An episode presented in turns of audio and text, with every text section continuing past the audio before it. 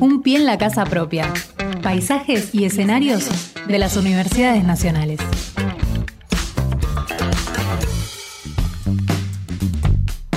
10 y 36 de la mañana y empezamos ahora ya a transitar eh, uno de los temas que más nos gusta, eh, que es recorrer las universidades de todo el país con sus investigaciones y con todo lo que se colabora eh, para este, un mejor vivir de todos los argentinos. Sin lugar a dudas. Mira, ayer hablábamos justamente acerca de la barra de cereal nutritiva con material residual de elaboración de cerveza que hacía justamente... Tres universidades. tres universidades estaban trabajando en este, en este emprendimiento. Eh, bueno, ahora te llevo a otro lugar y, vamos a recorrer un poco el país. a mi querida provincia de La Pampa, vamos. vamos a tu provincia. Un saludo grande a todo Realicó. Exactamente, bien. Porque allí están elaborando barritas proteicas a partir del lactosuero, ¿sí? Hay un equipo de trabajo que se encuentra abocado a la puesta a punto para elaborar justamente estas barritas nutricionales a partir de proteínas de lactosuero. Pero qué mejor que nos explique una de las investigadoras. Ella es Isabel Gigli, veterinaria, este, profesora titular de la Universidad Nacional de La Pampa. Isabel, muy buenos días. Hola, buen día, ¿cómo están? Muy bien. Mi nombre es Axel Govendi y estoy con Fernando Pearson. Bueno, Isabel, queríamos charlar un poquito acerca de justamente qué es la elaboración de estas barritas proteicas a partir del, del lactosuero. Bueno, les cuento un poco qué es el si quieren. Empezamos. empecemos por ahí. Dale, buenísimo. Mira, yo hace muchos años ya que trabajo con eh, Mario Calafat, que es biotecnólogo y también docente acá de la Facultad de Agronomía de, la Universidad Nacional de La Pampa. Y nosotros en realidad venimos con una historia de, de, bien de laboratorio. Los dos trabajábamos en biología molecular. Ajá. Eh, y yo soy de Buenos Aires, hice mi doctorado allá, después estuve en el exterior y después cuando volví a la Argentina vine a trabajar a la Universidad de La Pampa. Ah, y, Mario también hizo su doctorado en Buenos Aires y, se incorporaba se incorporaba a esta facultad. Y bueno, este a mí yo trabajo en lechería, así que la leche siempre, las proteínas de la leche siempre me gustaron, pero en, como un nivel muy chiquitito, digamos, me interesaba la actividad biológica, la actividad antibacteriana de algunas proteínas, eh, y de pronto acá me encontré con una realidad que en realidad yo la sabía porque la había estudiado pero no la había vivido, que es el desperdicio del lactosuero que se produce en la industria quesera. Eh, ustedes saben que el, principal subproducto de la leche es la producción de queso. Sí, correcto. Y el queso es la, la, la, coagulación de una de las proteínas de la leche, que es la caseína. Ajá. Todo el resto queda es un líquido que queda traslúcido porque la caseína es el que le da color blanco a la leche, se llama suero o lactosuero. Y todo ese lactosuero es, es, sigue siendo alimento porque tiene 50% de los nutrientes de la leche originalmente y el 90% del agua de la leche, ¿no? Sí. Pero en realidad en lugar de, de, utilizarlo se, se, se desecha, se tira. Eh, es una práctica más habitual. En, algunos casos se da de comer a los cerdos o, se, le hace un aprovechamiento muy... Eh, mínimo. mínimo, sí, claro. Es como el líquido, perdón, este, es como el líquido transparente que queda que en las queserías el que, que se descarta, que se va, que va directamente, no sé, alcantarilla, lo que sea, a un depósito, pero se tira. Y eso, eso genera unos problemas ambientales enormes porque es muy contaminante. Como ah, tiene mucha materia orgánica, es contaminante. Claro, claro. Y acá en La Pampa, que no es eh, de las eh, la industria, eh, la producción de leche para nosotros en La Pampa es importante a nivel provincial, pero los valores de producción son muy bajos comparados a otras provincias. Pero pese a todo eso, en nuestra provincia se tira por día 500 mil litros de lactosuero. ¿500 mil litros? Es una, es, es, es realmente... es inimaginable, digamos, la cantidad. Tal cual. Sí, y claro.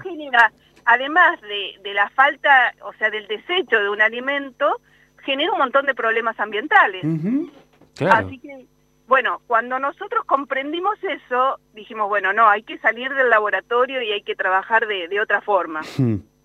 Entonces, nuestra idea, o sea, el lactosero se puede aprovechar si uno lo deshidrata, porque la vida útil es muy cortita, enseguida se, se pone feo. Claro, y los lácteos son de, de, de corta duración, ¿no? Exacto, exacto. Pero para deshidratarlo es muy caro, porque imagínate, ya la leche deshidratarla es caro, el lactosero que tiene menos solutos es más caro todavía. Claro.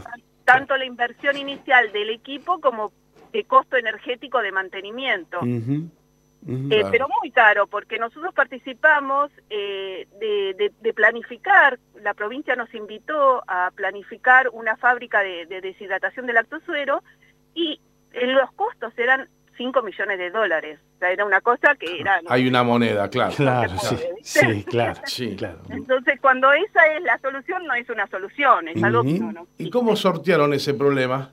Entonces nosotros dijimos, bueno, veníamos ya trabajando en, en, en- en, eh, desarrollos tecnológicos sencillos, porque con Mario dijimos acá, no sé, nosotros solos, nada más en la facultad lo único que podemos hacer es cosas sencillas Claro. y muchas, porque con tanta volumen nunca vamos a llegar a utilizar todo y aprovecharlo. Mm. Entonces nosotros antes de las barritas venimos ya trabajando con eso.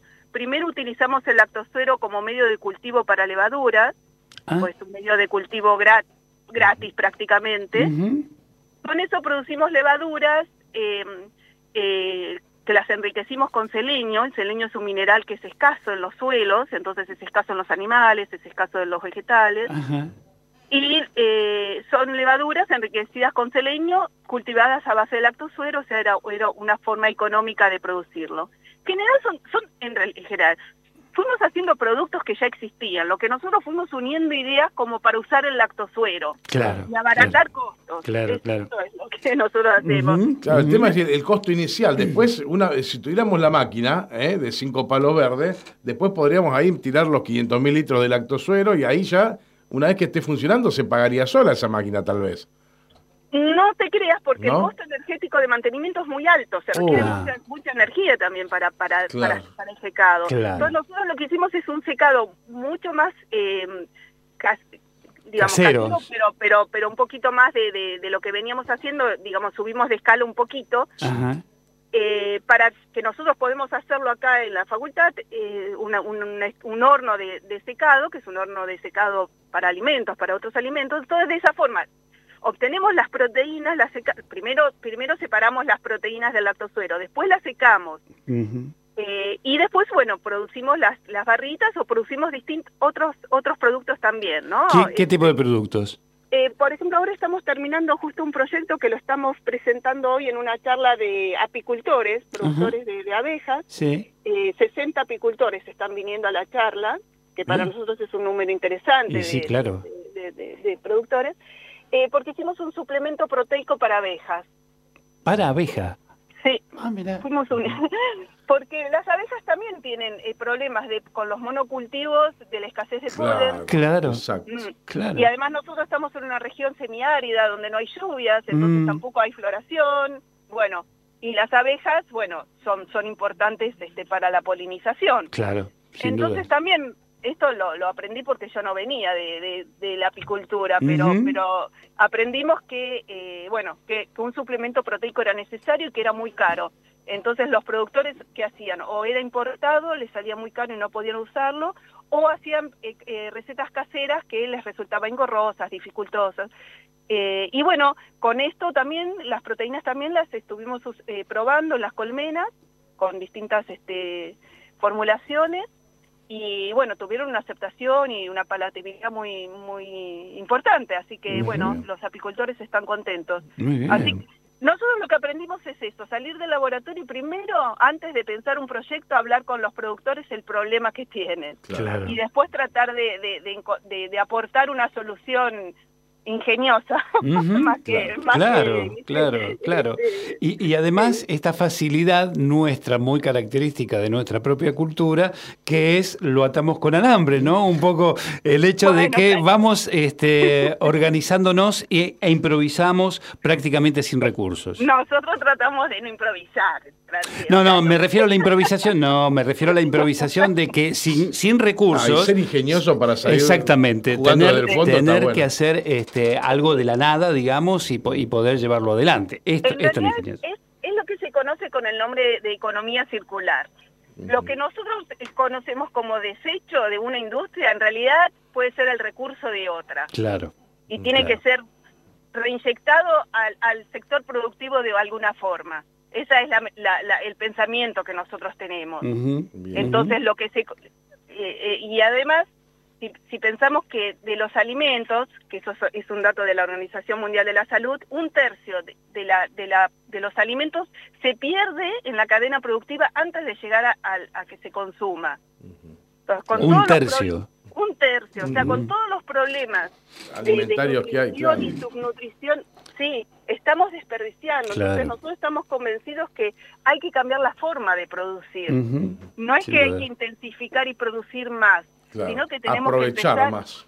Sí, sí, tener una, una visión más amplia, más sistémica de toda la producción y no centrarnos en, en una producción, eh, por ejemplo, la producción láctea nada más, ¿no? De pronto nosotros encontramos que el bueno que las proteínas del lactosuero servían también para las abejas que bueno sí es, es como una idea media media rara pero pero realmente pero bueno viene viene bien para el caso claro en, principio según dice el, informe que, que hemos este, que se ha publicado en Argentina investiga eh, son 500 litros de suero cada dos o tres días lo que van a poder producir que van a ser provistos por la que sería Santa Lucía que está en, eh, en Toay que es unos 20 kilómetros de Santa Rosa que eh, eh, eh, saludo a, a mi querido Tuay también, ahí está mi primo Fabián. Ah, este, que sos de acá. Sí, y este, quien va a comprar parte de la producción es el Ministerio de Desarrollo Social de General Pico. Sí, la idea es hacer entonces estas proteínas que hasta ahora las estuvimos utilizando de distintas formas, empezar a utilizarlas para alimentación humana. Mm. eso requiere, bueno, una producción mucho más cuidada de, bueno de, lo que de lo que veníamos haciendo porque bueno, este, por, por la inocuidad del, del alimento, ¿no? Eh, no tampoco es, eh, un, otra vez, un invento entre comillas, porque las barritas proteicas existen, se venden en, en las... Eh, en, no en los kiosquitos, sino más bien en, la, en las dietéticas. En las dietéticas, sí, sí. Porque no son golosinas, sino que es un alimento. Claro, claro. Sí. Tienen un costo muy elevado, no, no, no tengo eh, los precios hoy en día, pero tienen un costo muy elevado porque otra vez la deshidratación del lactosuro es muy caro. Entonces nosotros de esta forma logramos eh, a una escala mucho menor, porque no vamos a, producir este eh, como para que sea rentable quizás para para para una multinacional que vende vende alimentos, pero a nosotros nos sirve y a la provincia le sirve. Entonces esa idea también de producir a nivel regional eh, y pensando en, en, la, en, la, población de local, ¿no? Isabel, eh, lo último de mi parte, ¿alguna otra línea de investigación están llevando adelante o, están abocados a esto? Nosotros estamos eh, en los últimos años abocados al lactosuero, pero, pero con la diferentes productos. También estuvimos trabajando en la producción de jugos, deslactosándolo, agregándole encima lactasa, así como se deslactosa la leche, deslactosando el lactosuero. Eh, y eso trabajamos con una escuela de Victorica, y los chicos han desarrollado, han probado distintos saborizantes, distintos este, colorantes, y han ganado muchos premios a nivel nacional de, desarrollo tecnológico y científico, así que ah, estamos muy, contentos con eso. Sí. Y bueno, le hicimos las barritas, este, los alimentos para abejas, este, las levaduras como suplemento proteico, sí, pero estamos siempre con esta línea de encontrar eh, diferentes productos que para desarrollar el lactosuero y de alguna forma también mostrar como un modelo de negocio que le sirva a las, a las queserías que en lugar de tirar lactosuro, por ahí puedan tener una línea de, de, productos ellos. Eso, es la idea desde la facultad, ¿no? Está Mostrarlo como un modelo de negocio. Está muy mm. bien. Excelente idea. Isabel Gigli, eh, veterinaria, profesora titular de la Universidad Nacional de La Pampa, muchísimas gracias por, por esta charla. Este, felicitaciones por el trabajo que vienen desarrollando y bueno, mucha suerte para lo que viene en el futuro. ¿eh? Bueno, Axel y Fernando, muchísimas gracias por el llamado y bueno, les agradezco mucho y un saludo desde, desde La Pampa. Hasta cada momento. Podés escuchar nuestras entrevistas en Spotify. Búscanos como Radio UNDAV.